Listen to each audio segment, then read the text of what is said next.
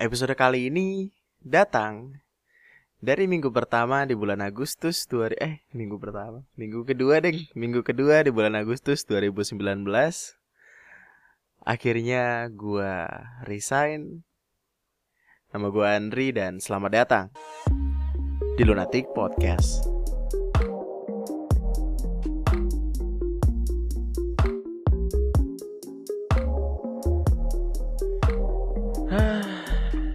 Been a while. Udah dua minggu nggak ada podcast. DM gue penuh sama bang podcast mana bang, bang podcast mana bang. Email gue penuh, DM Twitter ada, mention banyak, pusing pala. uh, gue kayak pengen minta maaf lagi gitu, tapi kayaknya gue sedih sekaligus tidak enak karena bisa dibilang gue kayak orang yang apa ya minta maaf mulu sama sesuatu yang gue nggak bisa perkirakan gitu gue mungkin adalah podcaster yang kerjanya minta maaf di setiap episode pertamanya eh, di, di setiap awal mulai episode ya. hmm, jadi uh, biar biar gue jelaskan sedikit kondisinya dan lewat podcast ini supaya lo paham gimana gue gimana dan apa yang terjadi sama gue akhir-akhir ini. Uh, lu teman gue yang dengerin ini dan lu berhak tahu tentang gimana gimananya dalam hidup ini. Wah apa sih? Karena ah les uh, dua dua hari ke eh dua hari dua minggu ke belakang itu adalah masa-masa yang berat buat gue karena bener-bener ada transisi yang besar dari kerja dan tidak bekerja Maksudnya kayak di ujung pekerjaan gue tuh at least gue harus ngasih sesuatu yang masuk akal dan maksimal gitu supaya kesannya nggak uh, pengen cabut tuh mentang-mentang pengen cabut jadi lalai gitu jadi kayak seenak jidat. Dan kayak yang gue bilang di awal tadi akhirnya gue resign. Akhirnya gue mutusin buat cabut dari kerjaan gue buat ngelakuin hal yang baru dan yang lebih apa ya lebih punya tantangan tersendiri dan lebih ngebikin gua sadar kalau tempat gua tuh di situ bukan di kantor gua kemarin seperti analogi sebuah buku setiap akhir adalah sebuah permulaan yang baru dan gue udah tutup buku sama perusahaan gue yang kemarin sama kantor gue dan sama kehidupan yang sangat amat menyenangkan, menyebalkan, penuh canda gurau, sedih, tangis, bla bla bla selama kurang lebih dua tahun, kayak mau mau tiga tahun gitulah. Podcast kali ini bakal gue bawain pelan-pelan dan mungkin durasinya akan cukup lama. Yang mana gue nggak tahu sih ke depannya bakal lama beneran atau enggak. Maksudnya ini podcast bakal lama beneran atau enggak gitu konteksnya. Gue takutnya nih ntar kayak gue ngomong ini lama tapi taunya nggak lama gitu. Ntar lu kesel. Apa nih udah dua minggu kagak nongol tiba-tiba podcast cuma segini doang gitu. Jadi uh, silakan cari posisi ternyaman, tiduran, rebahan, minum kopi, minum coklat panas, coklat hangat gitu di teras rumah pagi, siang. Siang jangan di siang panas. Lu panas minum panas. Lu kalau di Jakarta nih minum kopi panas siang-siang meledak jidat lu. Jadi mungkin senja-senja gitu kan ya kan ngeliatin langit, eh, kopi promah, kopi promah meninggal. Sekarang tanggal 9 Agustus 2019 uh, Ini adalah hari terakhir gue di kantor. Tadi sih, tadi tadi tepatnya hari terakhir gue di kantor Dan gue nggak menyangka kalau ternyata emang apa-apa yang udah gue perjuangkan selama beberapa tahun ke belakang itu lebih bisa gue sebut sebagai rumah gitu. Karena konteks rumah adalah sebuah tempat yang kalau kita tinggalin kita bakal ngerasa sedih.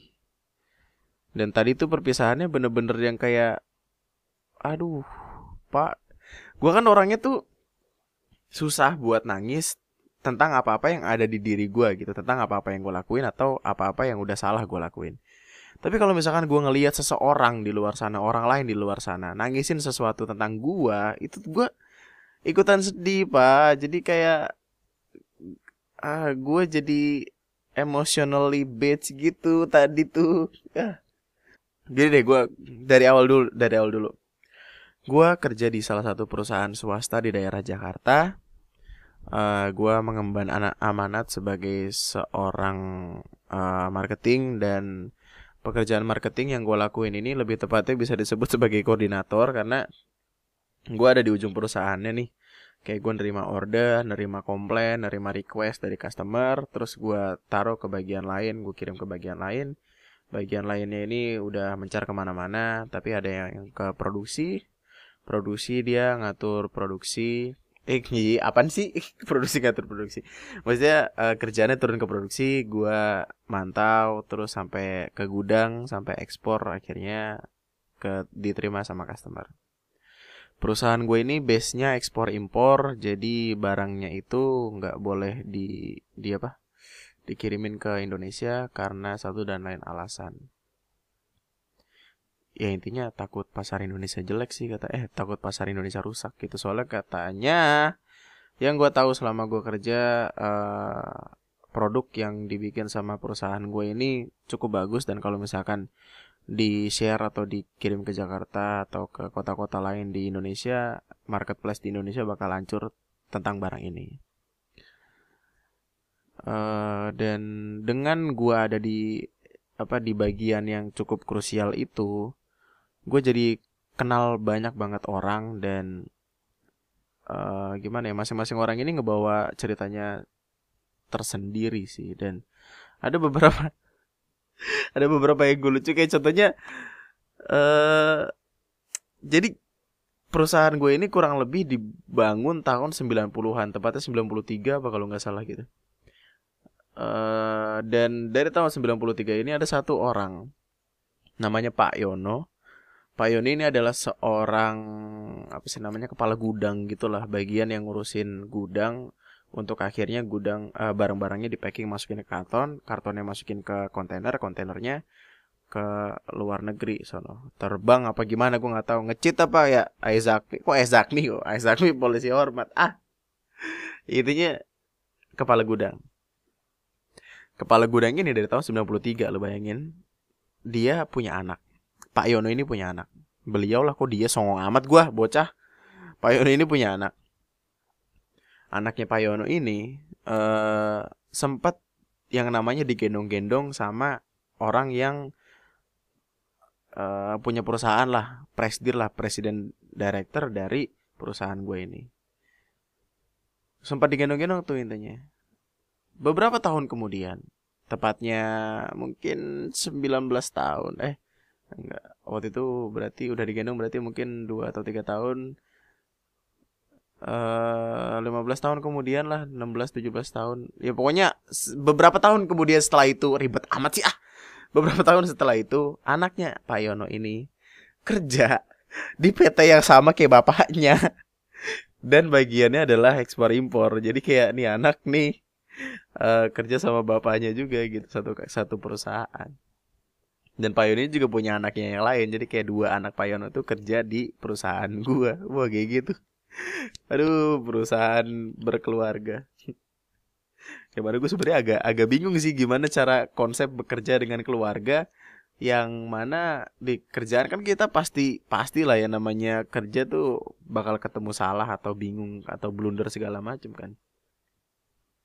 Gue takutnya itu masalah masalah kantor ke bawa ke rumah ke bawa ke keluarga gitu kan. Minggu-minggu nih libur-libur padahal uh, anaknya Payono lagi masak masakin Payono kan. Masak. Pak ini udah jadi. Payononya diem kan. Pak ini makan. Payononya diem. Pak ini mau makan gak sih? Gak. Urusin aja no kerjaan lo di kantor yang gak beres. Berantem. Berantemnya dibawa ke rumah jelek banget. Aduh. Ah, sebagai joke itu tidak lucu ya. Sebagai joke itu kurang. Aduh. Kemarin gue lucu nih kemarin kan gue ke Jigomfest terus uh, ada orang yang komen apa nge-DM gue di Instagram bagus bang cari referensi joke biar nggak itu itu aja. Lu kalau nyari joke jangan di sini. Lu kalau nyari nyari joke tuh ke parkiran ya kan? Banyak joke lucu. Capek. Malu gue ngejok kagak jelas dah intinya gitu deh uh, perusahaan gue ini banyak diisi sama orang-orang yang lucu dan menyenangkan gitu ceritanya. Ya kan gue tipikal orang yang suka bercerita dan mendengarkan cerita orang lain kan. Itu ngebikin semuanya tuh menyenangkan gitu. Cuma ada beberapa hal yang emang kayaknya tuh nggak cocok aja gitu buat gue. Meskipun gue udah belajar banyak banget dari tempat ini. Pekerjaan gue kan ngomong sama customer ya kayak uh, intinya customer ngirim email ke gue emailnya gue balas-balesin gue kirim ke divisi-divisi lain segala macam. Dan gue belajar banyak. Bahasa Inggris gue dulu yang perkenalan aja tuh susah sekarang kayak ya mendingan lah. Dulu yang gue ngomong uh, no smoking aja udah bangga sekarang gue kayak bisa lebih baik gitu. Dulu nih dulu sebelum gue uh, kerja gue tuh kalau ke mall gitu ya uh ke mall banget bahasanya. Maksudnya ke tempat-tempat yang kayak bonafit orang kaya buat belanja itu yang kalau kita ngelihat dompet kita nangis itu. Gue suka bingung sama papan yang ditaruh di uh, lantai ya waktu orang-orang ngepel. Supaya di gue di kan kalau biasanya orang-orang ngepel di mall kan dia ada kayak uh, papan kuning gitu kan. Tulisannya wet floor gue sempet pergi ke sebuah mall ngeliat itu gue diem terduduk selama 5 menit for solid 5 fucking minutes. Gue ngeliatin tanda itu dan mikir apa artinya ini ya? Wet floor. Wet itu basah. Basah kan ya, basah. Floor itu tepung ya? Tepung masa tepung basah kan? Gue nyari nyari kan mana tepung basah kan? Gak ada. Mau bikin bakwan apa gimana pak? Wet floor wet floor gitu. Gue diem gitu kan mikir kok ada tanda wet floor di sini? Perasaan wet floor harusnya di dapur gitu biar biar bisa buat masak. Terus gue buka HP gue kan ada gue waktu itu download kamus yang bahasa Inggris Indonesia terus gue cari floor. Floornya itu ternyata F L O O R bukan F L O U R. Jadi kayak oh floor lantai. Oh wet floor basah lantai. Oh lantai yang basah. Oh anjir gue butuh waktu 5 menit buat coba tahu kayak gitu dong. Coba gue goblok banget nggak bohong. wet floor aja mikir anjir gue. Aduh malu gue sumpah dan sekarang tuh setelah semua pelajaran yang gue dapat dari kantor semuanya jadi baik-baik aja gitu. Sehingga gue ngerti basic-basic jadi lebih baik. Uh, balas-balasin email pakai bahasa Inggris meskipun formal jadi lebih paham gitu. Meskipun ya balasan gue itu itu aja kayak ada template-nya gitu kan. Uh, dear bla bla bla thank you for your email. Uh, please be informed that we are currently bla bla bla bla bla bla. Terus kayak kalau minta tolong your kind cooperation will be highly appreciated. Best regards Andre itu gitu doang. Dari dulu dari dulu. Gue bertahun-tahun. Dan uh, intinya perusahaan itu bener-bener ngejadiin gue sosok yang emang uh, mentalitasnya kuat.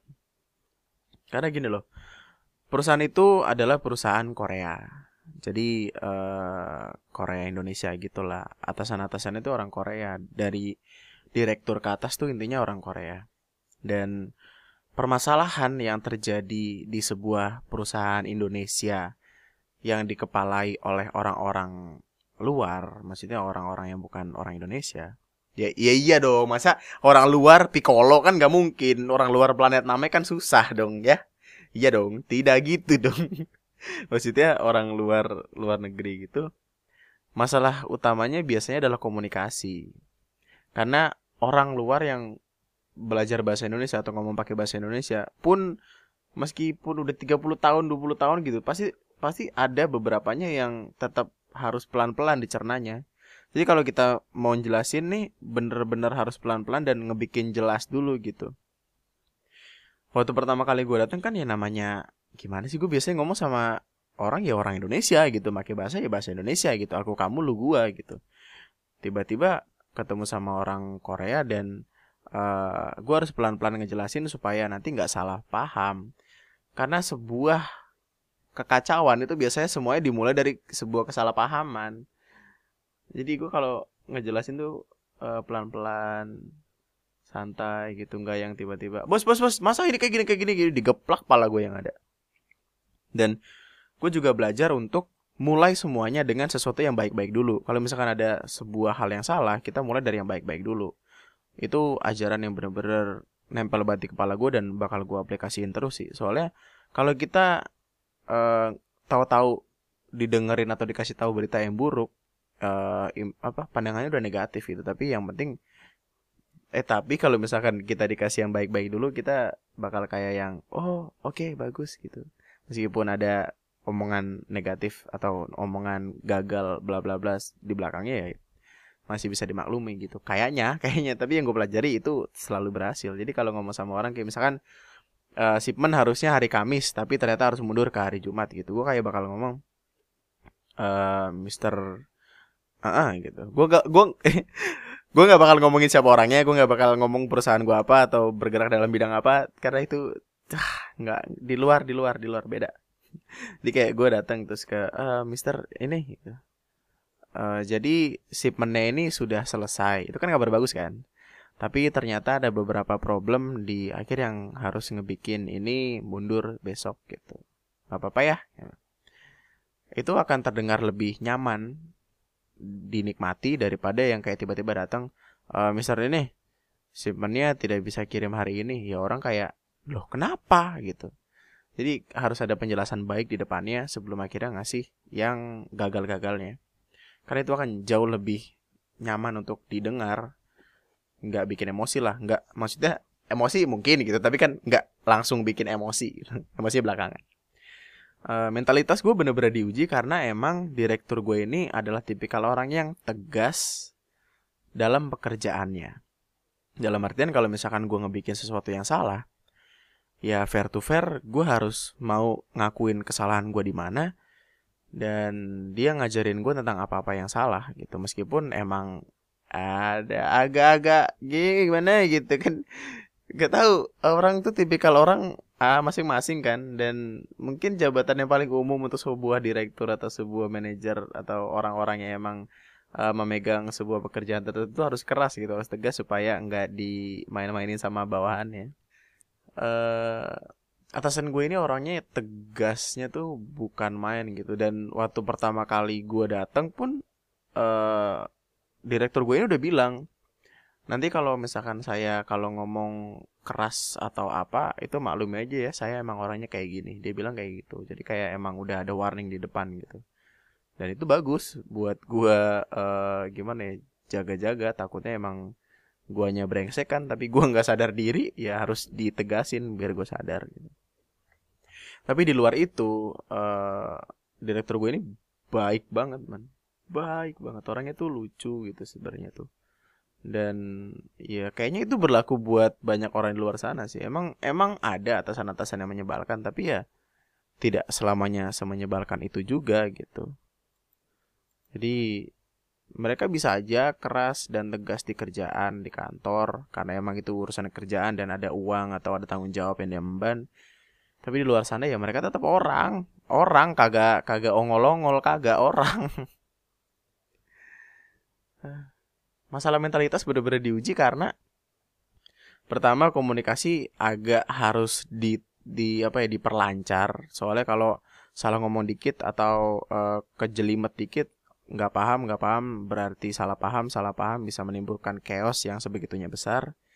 Dan karena emang tegas dan keras gimana ya gue ngomong keras kayaknya kayaknya itu emang sejalan sama tegas sih. Orang tegas rata-rata ya keras tapi nggak tahu juga lah. Nggak nggak paham gue intinya gue terbiasa selama kurang lebih dua eh hampir tiga tahun dan itu ngebikin gue jadi sosok yang kayak sekarang. Nggak lembek gitu lah. Kalau diteriakin orang ya udah gitu.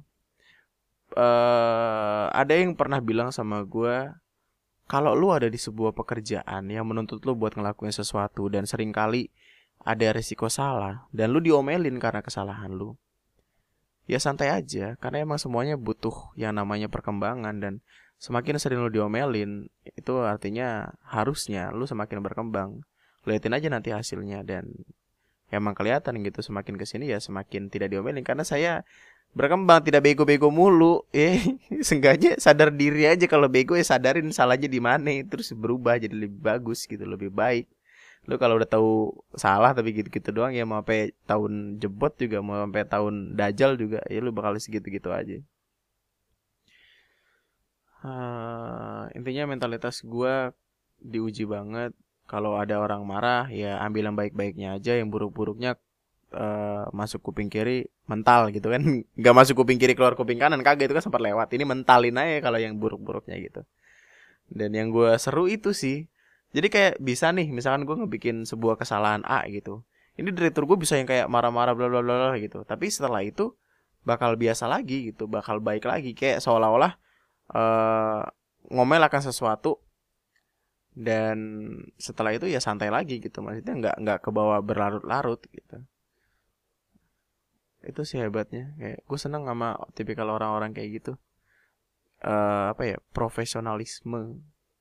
Yang mana itu sedang sangat amat gue pelajari karena ya tidak semua orang bisa hadir dan ada di sebuah profesionalisme yang menuntut untuk ngelakuin sesuatu lebih dari apa-apa yang biasanya kita lakuin. Uh, kantor ini juga ngebawa cerita banyak sih karena gue bener-bener merasa tempat ini adalah apa-apa yang gue pengen dari gue kecil. Dulu kan cita-cita gue adalah sederhana ya untuk bekerja di tempat yang ada AC-nya dan bangkunya bisa muter. Dan itu adalah tempat yang gue dapatkan. Tempat yang emang gue harapkan dari kecil dari apa doktrin sinetron. Wah di sinetron orang uh, kerjanya enak duduk di kursi muter AC dapat duit banyak gitu. Dan emang menyenangkan sih. Soalnya uh, eh, gue mensyukuri pekerjaan yang kemarin gue dapat karena sebelum pekerjaan yang kemarin gue sempat juga kerja di salah satu perusahaan gitu. Di daerah Jakarta juga tapi pekerjaan ini tuh mainnya fisik. Sedangkan yang kemarin kan mainnya otak. Yang sebelumnya itu main fisik. Jadi gue bener-bener yang kayak apa ya datang jam setengah delapan nih terus itu kan kayak warehouse gitu dong. Kadang kala tuh ada kontainer datang. Kontainer itu berisi barang-barang yang harus dimasukin ke gudang. Jadi gue nguli lah gitu intinya. Dibayar 75 ribu sehari lembur 10 ribu per jam. Itu pengalaman pertama kali kerja gue tuh udah kayak ditempa banget aja visi gue dan gue kurus gue beneran kurus. Karena emang ya olahraga mulu tiap hari. Lu bayangin kontainer apa kon lu apa bongkar muatan dari kontainer siang-siang sepanas AP dan kan kontainer dari besi ya besi apa beton apa baja nggak nggak paham gue itu materialnya apa. Tapi kan kalau kena matahari panas jadi kayak lu dipanggang di dalam gitu. Lucu deh. Satu-satunya tempat kerja yang pernah gue rasain gue bisa uh, pakai celana pendek pakai sendal. Bener-bener kayak kuli tapi ya kayak emang perusahaan aja gitu. Cuma emang warehouse gudang di situ gue apa ya belajar ketemu sama orang-orang yang emang nggak pernah gue apa gue per, nggak pernah gue bayangkan bakal ketemu sama orang-orang ini. Di situ juga gue belajar kontainer itu ada 40 pit ada 60 pit. Yang mana orang-orang nyebutnya pit kayak e, uh, 40 pit ya kontainer datang 60 pit ya kontainer datang ternyata pit itu adalah F E E T feet. 40 kaki maksudnya itu panjangnya 40 kaki bukan pit. Jadi gue kira pit itu adalah sebuah satuan tertentu Dan itu gue menyadari setelah kemarin ini mau keluar jadi ada invoice gitu kontainer 60 feet. Oh, feet. Eh, gue bego banget selama ini. Gue tiga tahun berjalan hidup dengan kebegoan gue itu. Siap. ya seenggaknya lu keluar dari podcast ini ada pelajaran yang bisa dapat. Oh, feet. Oh, kontainer 40 kaki gitu. Ada Baik lagi uh, orang-orang di kantor gue ini kan menarik-menarik ya dan dengan kenal sama banyak orang-orang ini ada sedemikian rupa pelajaran yang gue dapat. Uh, gue juga pernah berteman baik sama salah seorang orang Korea, salah seorang orang Korea. Gue mikirnya lama lagi bego.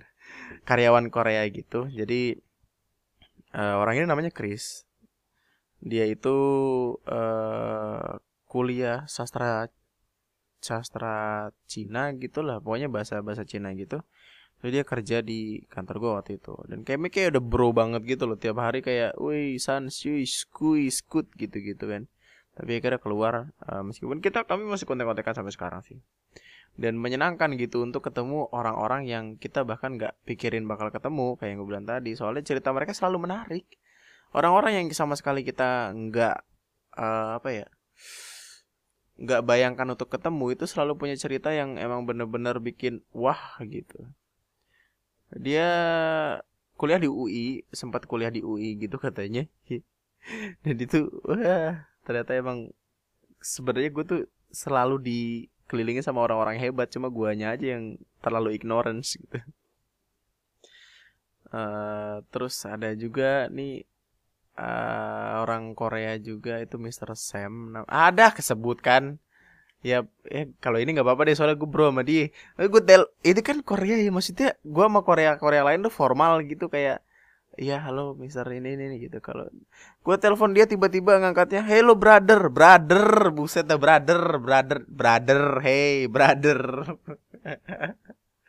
Udah bro banget gue terus ya waktu perpisahan udah sama-sama berkaca-kaca cuy. Sedih. Kayak emang kita akhirnya ketemu orang yang yang sebenarnya beda jalur gitu kehidupannya tapi uh, ada ada connection antara masalah hati cuy gitu masalah hati. Dan oh iya ngomongin tentang orang-orang yang yang hebat di kantor gue ada seorang uh, ibu. Wih ibu. Kayaknya gue mesti kayak sosok apa uh, kayak gue mesti berhenti buat kayak ngomong ih gitu ih gitu kayak menolak apa apa yang gue omongin. Intinya ada uh, seorang ibu mbak mbak Sum lah gitu gue manggilnya mbak Sum. Mbak Sum ini adalah seorang kepala produksi. Jadi uh, produksi yang bekerja itu atas instruksi dari Mbak Sum ini sendiri. Dan karena emang gua yang seharusnya mengawasi jadi kayak gue selalu kontek-kontekan sama Mbak Sum ini Mbak Sum ini tuh kayak tipikal ibu banget loh. Maksudnya ya dia nggak pengen anaknya itu ngelakuin kesalahan karena kalau anaknya ngelakuin kesalahan dia bakal kenapa-napa gitu. Yang mana pilihan terbaik eh pilihan terburuknya adalah dipecat. Dan Mbak Sum ini kayak ngelindungin anak-anaknya banget, termasuk gua. gue tuh sampai curhat segala macam tuh sama Mbak Sum gitu masalah kerjaan masalah eh, drama-drama di kantor gitu-gitu gue cerita sama Mbak Sum dan tadi waktu gue mau cabut tuh kayak sedih banget gitu loh. Kayak kayak gue udah udah uh, ketemu keluarga baru terus gue minggat gitu. Kayak gue mau merantau gitu sedih. Yang datang kan kayak salaman gitu. Basum aku mau pamit doain sukses gitu. Basum kayak ah oh, jangan bikin sedih apa ya jangan gitu gitu gitu.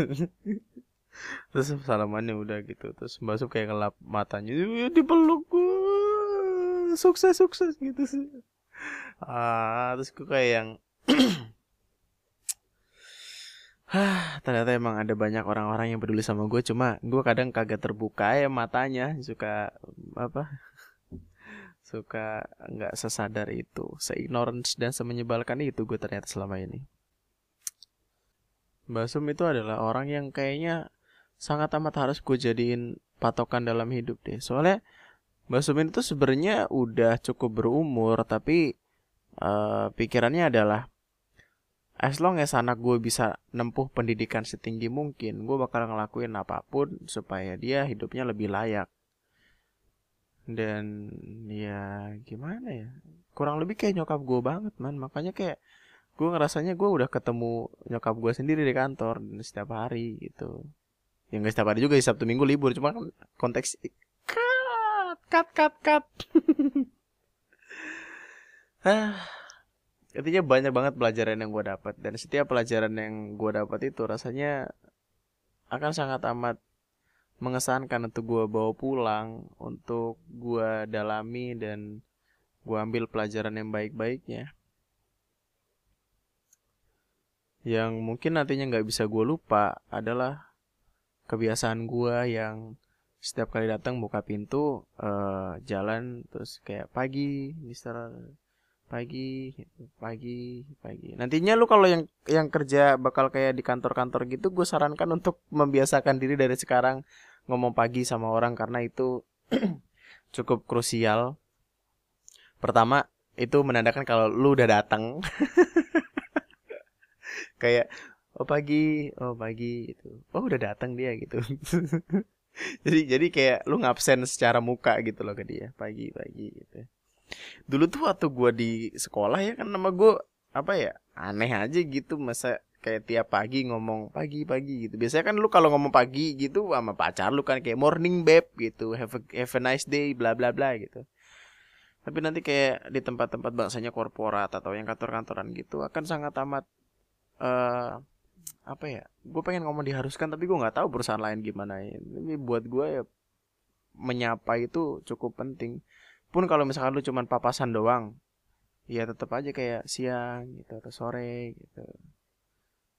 Dan ya kayaknya itu emang harus untuk membuat kesan baik dari diri lu. Seenggaknya meskipun kerjaan lu masih butuh banyak improvement at least kalau uh, gimana ya sikap lu itu baik ya semuanya bakal baik. Kayaknya. Kan penilaian orang masing-masing tapi ya udahlah nantinya gue akan merindukan uh, nyapa tiap pagi. Gue juga mungkin akan merindukan perjalanan gue yang kebut-kebutan mulu. Karena gue aduh nih gue harus cerita nih. Pembagian waktu gue tuh menjadi sangat amat rumit ketika gue harus bekerja uh, ngebikin apa-apalah podcast segala macam. Dulu kan zaman zamannya gue nulis tuh emang gue ngebikin sebuah series 365 series di line dan itu emang sebuah tulisan yang gue niatkan untuk satu tahun gue nulis terus gitu. Dan itu kayaknya memberatkan gue sampai akhirnya gue tidur malam mulu terus uh, nonton video YouTube tidur malam mulu gitu. Jadi gue tiap pagi tuh berangkat 20 menit sebelum bel eh GG gak tuh. Emang goblok kayak gue makin susah untuk bangun pagi dan kayaknya gue harus membiasakan itu dari sekarang supaya gue jadi pribadi yang lebih baik. Kayak itu songong banget anjir. Ya meskipun gue nggak nggak telat-telat amat sih. Maksudnya juga ya pas pas bel gue juga gue udah di kantor. Cuma kayak konteks uh, separasi antara masuk dan nyampe tuh terlalu mepet. Jadi kayak nggak menimbulkan kesan baik. Kalau rajin tuh kayaknya kalau lu rajin dan lu paham uh, gimana kerjaan lu, lu masuk tiap hari nggak pernah telat gitu, kan jabatan lu naik, gaji lu naik kayak. Kayak gue gaji nggak naik naik kan emang gue ya kayak menganggap ya udahlah gitu. Songong ada. Iya iya maaf maaf maaf. Ntar gue perbaiki untuk ke depannya terima kasih. Rindu banget gue jadi masuk jam 8 jam 7.15 baru berangkat. Eh enggak jam 8 nih 7.50 deh 7.50 masuk. Gue juga akan merindukan bikin kopi tiap pagi ngobrol di pantry sama orang-orang nyeritain apa-apa yang terjadi kemarin yang mana kemarin sebenarnya kita ada di tempat yang sama. Pernah gak sih lu punya teman-teman yang kayak lu dateng nih eh kemarin ini masa lucu deh masa gini gini gini. Oh iya oh lu tahu? Iya kan gue ada di samping lu juga waktu itu bego. Gitu oh iya juga. Karena emang apalagi gitu kan ruang lingkupnya selama 8 jam di tempat itu itu aja gitu. Apalagi kalau lembur kita kalau lembur tuh pikirannya kayak aduh udah malam besok kerja lagi ketemu lulu lagi. Emosi sendiri. Hmm. gue akan merindukan makanan lembur. Yang mana makanan lembur itu biasanya pesan gitu kan kayak ayam bakar ayam goreng gitu. Sampai bosen pak. Ini mohon maaf nih bukannya saya sombong tapi karena terlalu sering ya jadi rasanya kayak aduh ayam lagi ayam lagi gitu. Aduh maaf nih mohon maaf makanya kerja ya di tempat yang kalau lembur dapat makan gitu. Tadi gue bakal kayak seringan bosen gitu. Dan kayak ada tempat-tempat apa rumah makan eh rumah makan uh, rumah tempat makan cepat saji fast food gitu yang kalau nggak habis kan dibagiin ke karyawan-karyawannya kan? Dan itu mungkin perasaan yang sama kayak tiap hari ayam lagi ayam lagi gitu. Kenapa nggak daging komodo? Ada capek. Ada lembur terus uh, sapaan, kopi, jajan. Jadi kantor gue tuh kayak ada orang yang jualan jajanan kriuk-kriuk gitu loh yang serba 2000 tuh gak sih lo yang uh, tempatnya kayak kecil gitu. Ya serba 2000 lah. Lu mungkin yang di luar luar sana selain Jakarta nggak tahu. Apa Jakarta doang apa di luar sana juga ya pokoknya ada di kantor gue yang jualan serba 2000 gitu dan setiap pagi exactly setiap pagi gue jajan itu bulu kayak kayak di SD tapi lu jam 9 ngomong ke kamar mandi taunya ke kantin gitu. Kayak gitu tuh. Gue akan merindukan yang namanya meeting karena meeting setiap hari. Gue akan merindukan banyak banget hal dari tempat itu dan rasanya ah gue nggak bakal dapetin itu di tempat lain tapi kayak yang gue bilang di awal seperti analogi sebuah buku akhir adalah sebuah permulaan yang baru sekarang ini gue kayak udah siap buat nulis-nulis buat cari bikin cerita oratoretan baru di luar sana entah gue mau jadi apa ke depannya tapi Ya, gue pikir ini adalah pilihan yang baik. Gue udah pernah bilang ini di podcast gue sebelumnya, tapi gue selalu pengen menekankan ini kalau gue adalah tipikal orang yang suka bercerita dan gimana gue bisa tetap jadi diri gue yang sekarang untuk bercerita dan ngobrol sama lu kalau gue nggak punya sesuatu untuk diceritakan. Dan kalau gue ada di tempat itu terus cerita gue bakal mentok di situ-situ aja. Masa gue mau cerita eh jam 9 tadi masa jamnya nunjuk angka 901 masa lebih satu menit ya iya apaan ya itu kagak penting banget kan dan gua rasa ini adalah kabar baik ya buat buat lulu gitu yang ngedengerin podcast ini gue bakal jadi lebih sering buat bikin video di YouTube, gue bakal lebih sering buat bikin podcast dan ada beberapa project-projectan di luar sana nantinya yang bakal gue kejar dan uh, eh, gue sangat amat menghargai uh, dukungan yang lo kasih. Jadi terima kasih banyak atas semuanya. Terima kasih sudah bertahan selama ini dan terima kasih juga tetap setia mendengarkan meskipun gua hilang-hilangan mulu. Nantinya ah proyekan-proyekan ini bakal gua keluarin dan ya gue mungkin bakal minta bantuan untuk tolong hidupi saya dari apa-apa yang saya buat karena saya sedang menganggur. Tadi tuh waktu ditanya sama orang-orang, "Eh Andri, keluar kenapa? Mau ngapain emang di luar sana?" Gue jawab dengan pede, "Mau menjadi pengangguran yang sukses." Wadah. Gimana orang nganggur bisa sukses? Capek gue. Dan ini mungkin bisa gue jadikan saran untuk orang-orang di luar sana yang lagi nyari kerja. Percayalah gitu akan tiba masanya di mana lo harus pindah dari satu tempat ke tempat lain apalagi kalau umur lo masih ya masih di angka yang muda gitu. Karena angka yang muda tuh gimana sih? Ah, angka muda. Karena banyak hal di luar sana yang harus lo coba. Dulu ada orang yang pernah bilang sama gue kalau lu ada di sebuah tempat atau di kerjaan gitu ya seenggaknya 2 sampai tiga tahun itu cukup untuk belajar untuk nyari pengalaman. Dan banyak dengan punya banyak pengalaman, lo bakal jadi punya banyak cerita, lo bakal punya banyak pelajaran dan itu ngebentuk lo jadi seseorang yang lebih baik dari yang dulu-dulu. Hmm. Ah, dan ya intinya setelah semua itu, setelah semua kesedihan yang tadi waktu salam-salaman gue lakuin tuh, gue duduk di sini buat temenin lo nge-podcast. Ya malah sebenarnya udah ngantuk banget cuy. Ini gue Mana besok gue mau ke Bandung lagi ya Allah. Ini podcast ini dibikin hari Jumat. Hari Sabtu gue ke Bandung ceritanya untuk merefresh lagi kepala gue karena dua minggu ke belakang adalah minggu yang cukup memberatkan untuk hidup gue. Sebuah masa transisi yang efeknya dampaknya mungkin bakal bener-bener gede ke hidup gue. Jadi terima kasih sudah hadir, terima kasih sudah mau menemani sampai sejauh ini. Terima kasih atas segala uh, dukungan yang baiknya itu karena gue gue sangat amat mengapresiasi orang yang kemarin DM gue di tengah semua orang yang bilang kayak bang podcast mana bang? Bang bikin video di YouTube dong bang. Baksonya dua bang. Bang. Dia ngechat gue terus bilang nggak apa-apa bang. Take your time nikmatin waktu lu. Gue juga tahu lu masih manusia kan? Lu masih punya kehidupan yang harus dijalanin. It's okay. Kami bakal tetap nungguin lu di sini. Dan itu bener-bener ngebikin gue luluh kayak ah that was so cute. Maka terima kasih. Terima kasih banyak. Mari kita mulai chapter baru dalam hidup ini yaitu seorang pengangguran dan podcastnya dan orang-orang di luar sana yang mendengarkan dengan semua keluh kesahnya dan semua cinta-cintaannya.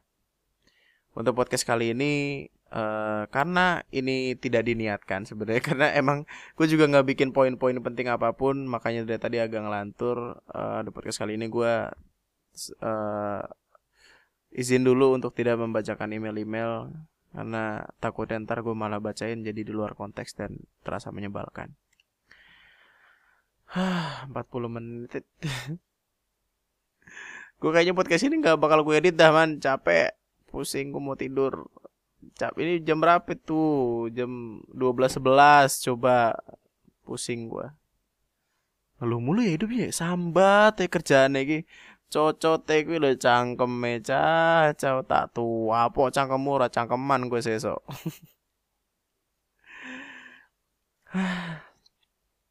ya udahlah itu ya intinya ya. Sampai jumpa di podcast podcast gue selanjutnya. Pinky Promise bakal ada banyak keseruan yang terjadi nantinya. Dan karena gue nganggur tidak melakukan apa-apa mari kita coba untuk membuat dua podcast dalam seminggu. Jadi sebenarnya kemarin tuh kayak gue mundur satu langkah dengan keterpurukan dan lain sebagainya buat maju dua langkah ke depan supaya ngebikin semuanya jadi lebih baik dari sebelumnya. Dan mungkin juga ini ada sedikit uh, wejangan, wih wejangan anjir dari seorang yang udah pernah merasakan titik yang sama kayak lo. Kalau lagi terpuruk, lagi jatuh sejatuh-jatuhnya, lagi ada di belakang jalan yang sebenarnya lo lo harus ambil. Coba mundur aja dulu satu langkah, lihat semuanya dari sudut pandangnya lebih luas dan sadarin kalau oh ternyata ada jalan yang lebih hebat, jalan yang lebih bagus untuk gua ambil. Baru kemudian maju dua langkah, maju tiga langkah, intinya maju dan ngambil langkah yang lebih banyak daripada kemunduran lo itu. Dan percaya sama gua, nantinya semuanya bakal baik-baik aja. Itu aja buat podcast gue kali ini. Sampai jumpa di podcast gue selanjutnya. Untuk sementara itu tetaplah bahagia. Besok gue mau liburan dulu ya. Sehari aja ntar gue minggu bikin podcast lagi deh. Ya. Yeah. Terus juga gue gak bakal ke mana-mana. Gue ngapain lagi sih. Paling tidur gue di rumah. Uh, nama gue Andri. Sekian dan... Nganggur enaknya ngapain ya? Masa gue malakin anak SD sih? Ah, gue kayak pengen bikin YouTube channel baru deh buat uh, kah buat apa ya? Anaknya ngapain ya? Halo, kasih saran gue dong. Anaknya nganggur ngapain gitu? Gue sebenarnya proyekan-proyekan besar udah kepikiran, cuman kayaknya itu untuk milestone beberapa bulan atau jangka waktu yang belum bisa ditentukan. Jadi mungkin deket-deket apa yang bisa lo kasih saran? Tolong jangan nyaranin gue buat buka ayam geprek jangan. Tolong ya, mohon maaf nih. Ada baik-baik ya. Bye bye.